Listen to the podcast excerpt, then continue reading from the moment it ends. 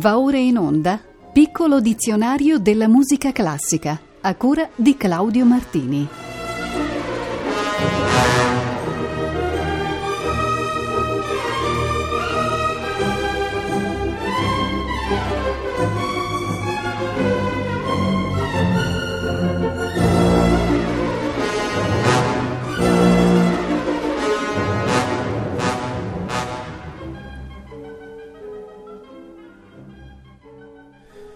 Pomeriggio. Riprendiamo oggi a sfogliare il nostro piccolo dizionario della musica classica. Eravamo arrivati al vocabolo agitato ed oggi riprendiamo da Agnus Dei. Il termine indica una parte, una preghiera liturgica della messa cattolica, formata da una supplica ripetuta tre volte durante la divisione del pane consacrato. Nel rito latino fu introdotta da Papa Sergio I verso la fine del Seicento, nell'Alto Medioevo. Sul piano musicale vi è qualche differenza tra come l'Agnus Dei viene trattato nella messa gregoriana o in quella di epoca rinascimentale. Nel primo caso le tre ripetizioni hanno sempre lo stesso schema, nel Rinascimento la terza invocazione assume una forma più ampia e complessa. Oggi ascolteremo l'Agnus Dei proveniente dalla Missa Pape Marcelli di Giovanni Pierluigi dal Palestrina. Esegue la Oxford Camerata diretta da Jeremy Summerly.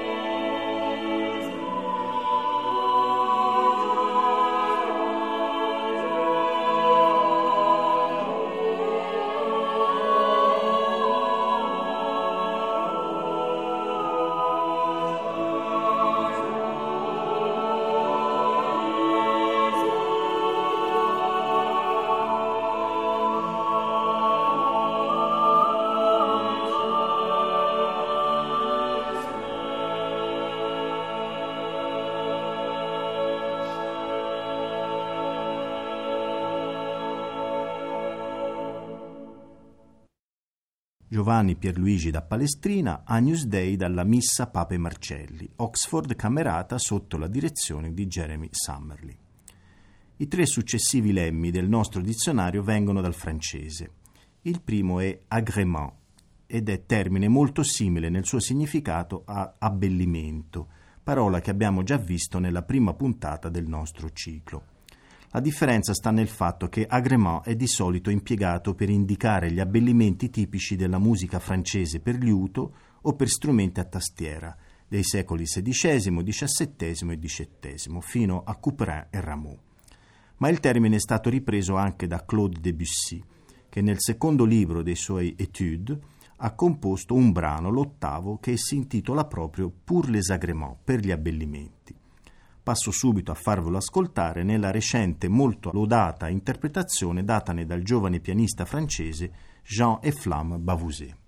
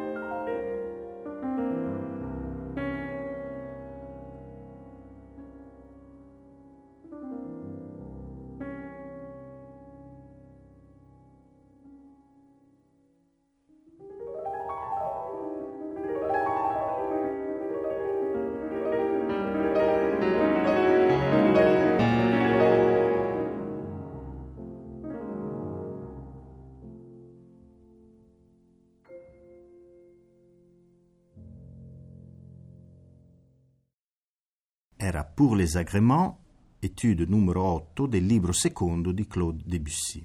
Al pianoforte era Jean Eflam Bavouzet. Seconda voce francese oggi in scaletta è Air à boire, che possiamo tradurre come aria per brindare.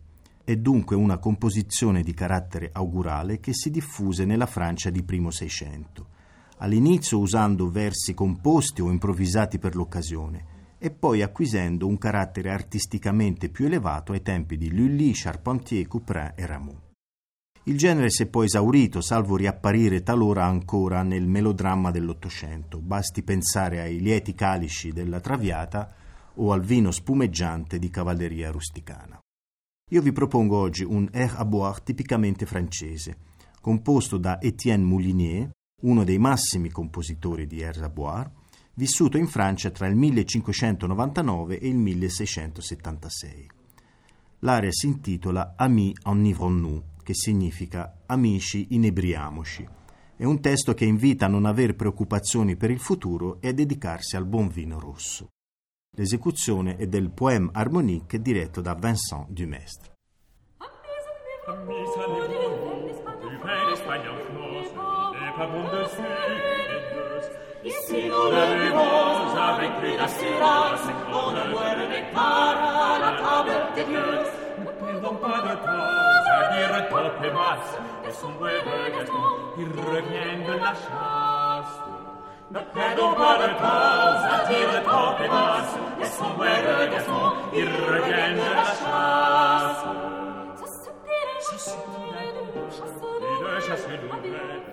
la bien piede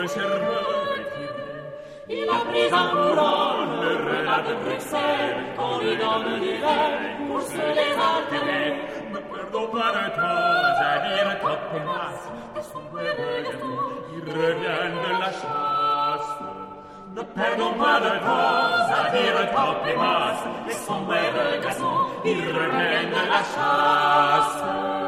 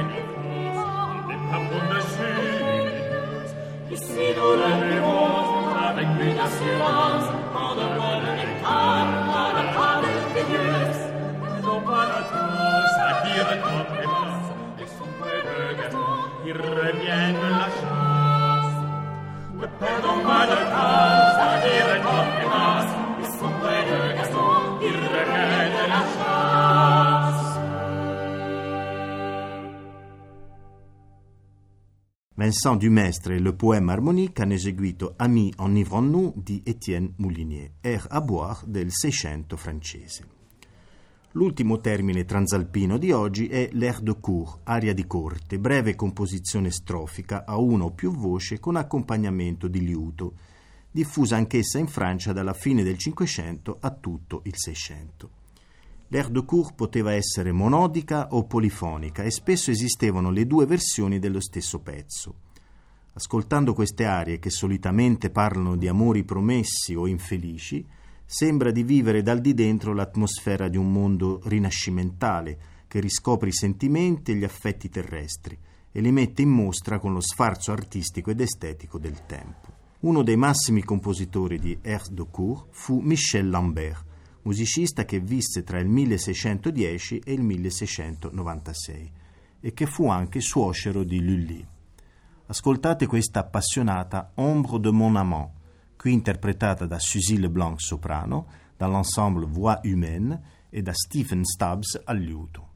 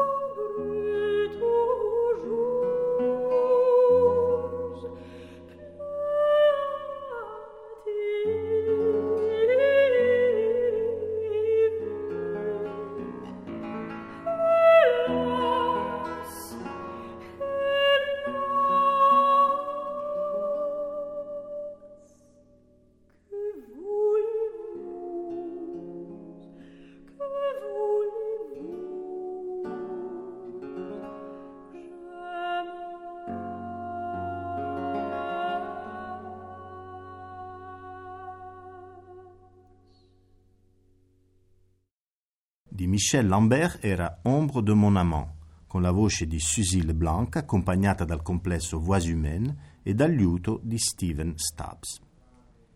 Occupiamoci adesso del vocabolo alba, che qui non significa levar del sole, quanto invece un componimento musicale tipico della poesia provenzale francese dei trovatori e di quella tedesca dei Minnesänger. Si chiama alba perché è nata come canto della guardia che annunciava l'aurora ed ebbe all'inizio un chiaro contenuto guerresco. Verso la fine del secolo XII l'alba divenne un canto d'amore sul tema della separazione all'alba appunto dei due innamorati. Uno degli esempi più autentici e celebri dell'alba è questo Reis Glorios, proveniente dalla tradizione del sud della Francia e attribuito a Guiraud de Bornel, trovatore vissuto tra il 1136 e il 1215. Il testo è particolare per la voluta ambiguità con la quale già 800 anni fa si discuteva della superiorità dell'amore eterosessuale su quello omosessuale. L'esecuzione di Reis Glorios è qui quello della Cappella des Ministres diretta da Carles Magraner.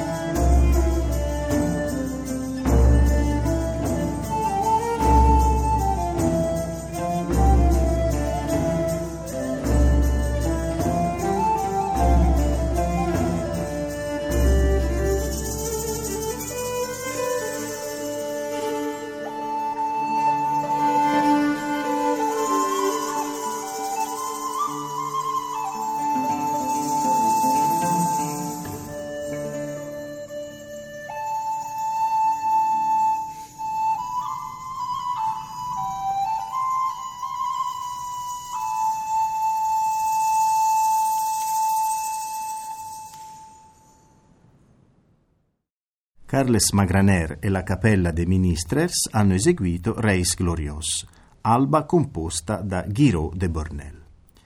Il termine successivo del dizionario è alborada, composizione popolare spagnola caratteristica della Galizia che si eseguiva con la dulzaina, specie di oboe rustico, e col tamboril, un piccolo tamburo, normalmente di scrittura uniforme nell'accompagnamento e assai libera nella melodia. La musica colta ha inglobato in più occasioni questa forma popolare. Ne è un esempio il Rimsky-Korsakov del Capriccio spagnolo e ancor più dichiaratamente il Ravel dell'Alborada del Grazioso o Alba del Buffone. Questo brano, esotico e trascinante, è il quarto dei cinque quadri della suite pianistica detta Miroir, che nel 1918, visto il gran successo, Ravel trascrisse anche per orchestra voglio trasmettervene una versione assai celebre, quella di Jean Martinon alla testa della Chicago Symphony Orchestra.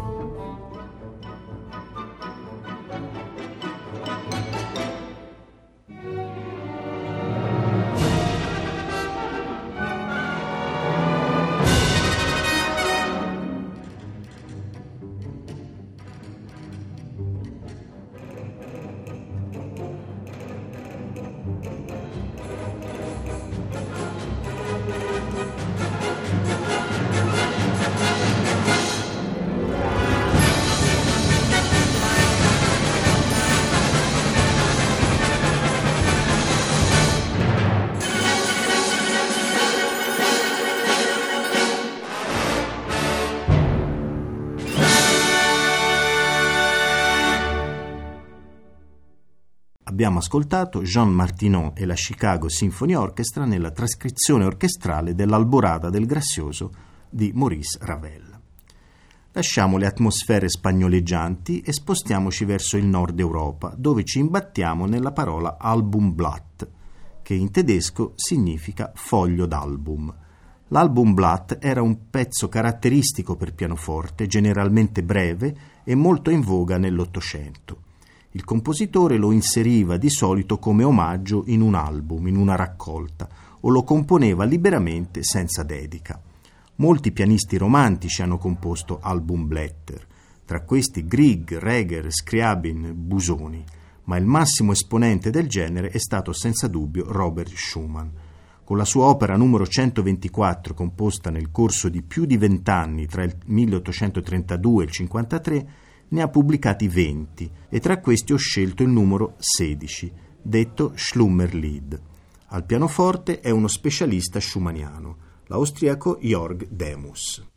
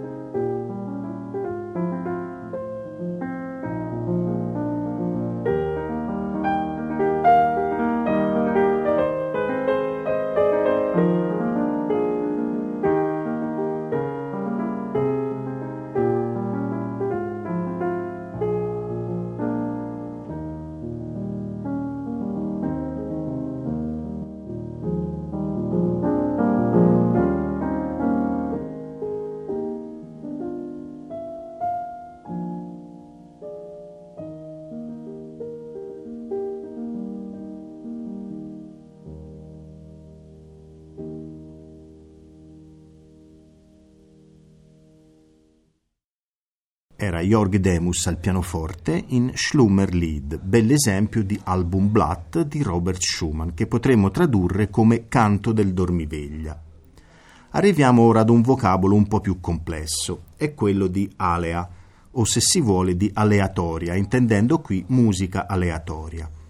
Il termine è stato adottato dall'avanguardia degli anni 50 per indicare gli elementi di indeterminatezza e di casualità introdotti in una composizione per quanto riguarda l'esecuzione e l'origine stessa dei materiali.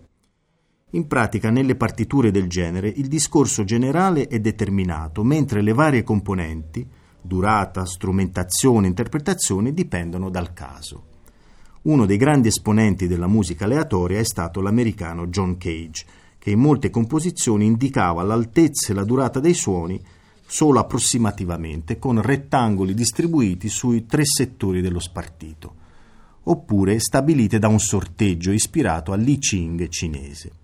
Dal suo disco Spartiacque del 1951, Music Changes, uno dei più esemplari del suo stile aleatorio, vi propongo il brano interpretato da Pixian Chen che si chiama anch'esso Music Chains I. È musica difficile ma ricca di suggestione e merita il nostro interesse e la nostra curiosità.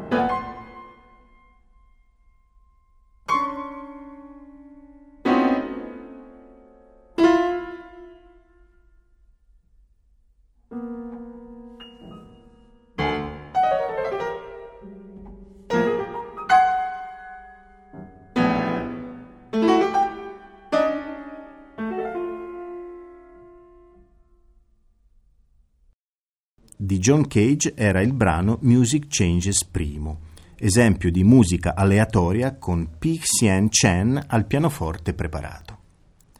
L'ultimo brano di oggi ci porta al vocabolo allegria, ossia una danza spagnola in tempo vivace e ritmo di tre quarti appartenente al genere flamenco. Normalmente nelle suite delle danze gitane l'allegria occupa il penultimo posto, subito prima della sevigliana.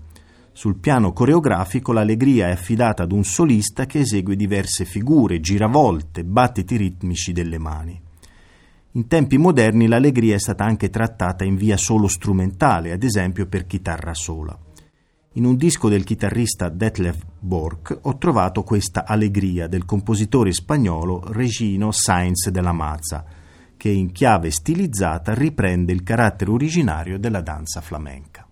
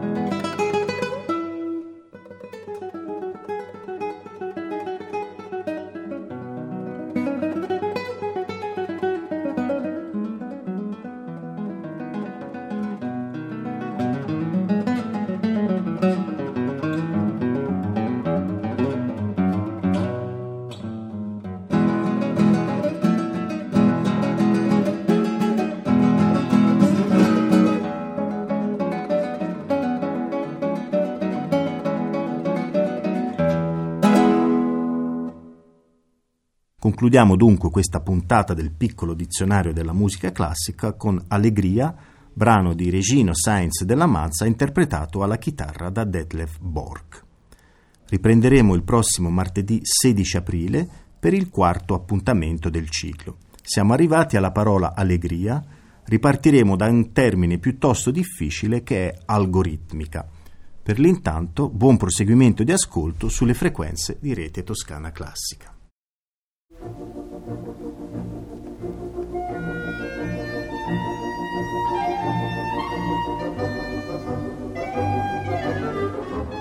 Abbiamo trasmesso Piccolo dizionario della musica classica a cura di Claudio Martini.